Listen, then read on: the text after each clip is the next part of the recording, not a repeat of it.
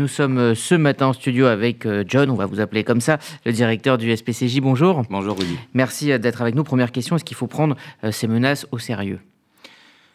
Alors évidemment, à partir du moment où il y a une menace de Daesh à un communiqué, de toute façon, on le prend toujours au sérieux. On le prend toujours au sérieux pour plusieurs raisons. Euh, la première, c'est qu'il a de toute façon, l'organisation a un impact de toute façon sur, euh, sur tous, puisque euh, les gens qui écoutent, même s'il n'y a pas déjà les moyens prêts sur place par l'organisation Daesh, on peut considérer que de toute façon, les personnes qui écoutent et qui seraient radicalisées déjà peuvent considérer qu'ils doivent du coup passer à l'attaque. C'est le mode opérateur de Daesh, c'est comme ça qu'il fonctionne. Donc oui, on peut le prendre au sérieux. Euh, ensuite, sur, la menace euh, elle-même et sur ce communiqué, il faut comprendre que c'est un, communiqué d'abord qui date d'il y a plus d'un mois, ou euh, à peu près un mois, qui parle effectivement des juifs, mais pas seulement. Il parle aussi des, athées, des prolythéistes, des, des croisés, par exemple. Et les juifs apparaissent de toute façon pratiquement toujours dans les menaces de Daesh.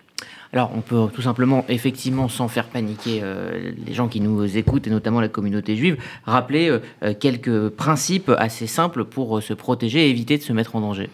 Oui, tout à fait. Effectivement, il ne faut pas évidemment paniquer, mais il y a des mesures à prendre dans des situations comme ça, et même dans des situations de routine de manière générale, puisque la menace, elle n'a jamais été arrêtée, elle n'a jamais été faible, en réalité, depuis les dernières années.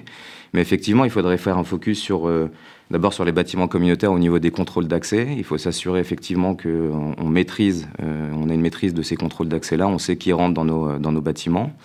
Et puis il faut une vigilance collective, c'est ce que je dis souvent ici euh, à votre antenne, mais je crois que euh, quand on sort des lieux de culte, des écoles, être vigilant, pouvoir euh, signaler des comportements suspects, euh, pouvoir euh, ne, pas hésiter justement à appeler la police quand on pense qu'il y, a quelque chose de pas clair qu'on qui, peut considérer comme un objet suspect, un individu suspect.